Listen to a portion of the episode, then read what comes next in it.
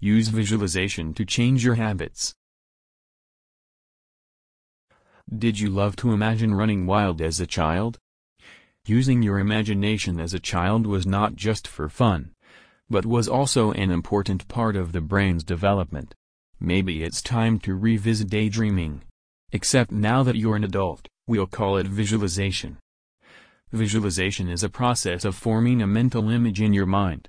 In other words, it's using your imagination to create a picture in your mind and it can be a really powerful tool to help you take action or break actions in your life. How can you change your habits with visualization? Know the source, triggers, of the habit and try to visualize a different outcome. Identifying the trigger that causes you to launch into the bad habit is the key.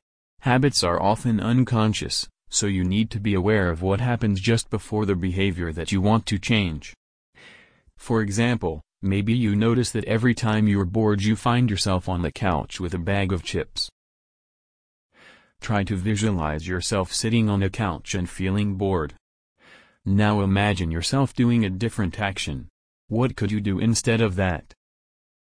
Choose a new good habit to implement when you feel bored.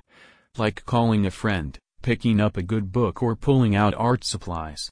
We can actually visualize or imagine the new habit that you want to develop and practice in our life and this can be done daily at any time. Better you practice at a regular time and period for better results. Imagine how you'll feel when you are devouring that new book instead of devouring junk food that you know you'll regret. Soak up all of those positive feelings. Visualize yourself dissolving the emotions that can lead to your bad habit. Visualizing and disabling or removing a bad habit is an easy thing if you really want to do. The intense desire to change a bad habit is the most important thing. You should have a feeling that you can really change a bad habit and replace with a good. Do you feel bored? Lonely? Angry? Frustrated? Your bad habit is essentially a way of trying to make you feel better. Now imagine if you could use your thoughts to feel better without taking any action at all. For example, let's say you've been feeling overwhelmed and overworked at the office. Every time your boss comes in with a stack of papers, you immediately feel annoyed and resentful. To cope up with that, you find yourself wasting time on social media instead of tackling the stack of paperwork. Try to visualize yourself sitting in your study, with a pile of papers on your table. Notice how you feel. Are you stressed out? Anxious? Resentful? Angry? How would you like to feel instead? Imagine feeling calm and peaceful flowing emotions through you. Now imagine a new feeling within you. Do you feel inspired? Creative? Confident? Determined? Give yourself a few minutes to allow this new positive emotion to sink in. Visualize and write a new story for yourself. What would your life look like if you trigger and your bad habit didn't exist at all? In this final example, we are going to use visualization to reinforce the new habits you want to create in your life by repeating them over and over in your mind. Try this, take a few moments to think about what kind of habits or routines you would love to build in your life. Choose one habit to focus on during the visualization. Try to imagine a vivid picture of you taking action. What do you see? What do you smell? What do you hear? What are you wearing?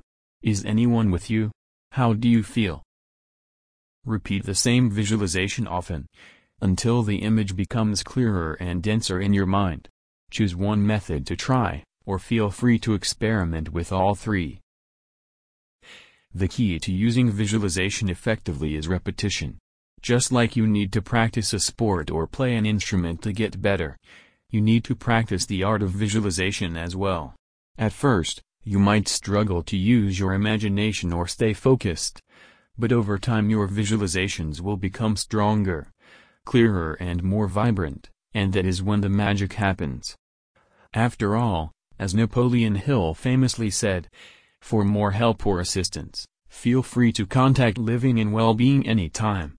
We are always happy to be there for you. Phone. Sign up below and utilize our free habit-changing service. Your name. Valid email ID. Contact number, optional. Do you want to change your habit? Yes. Definitely I want. Great.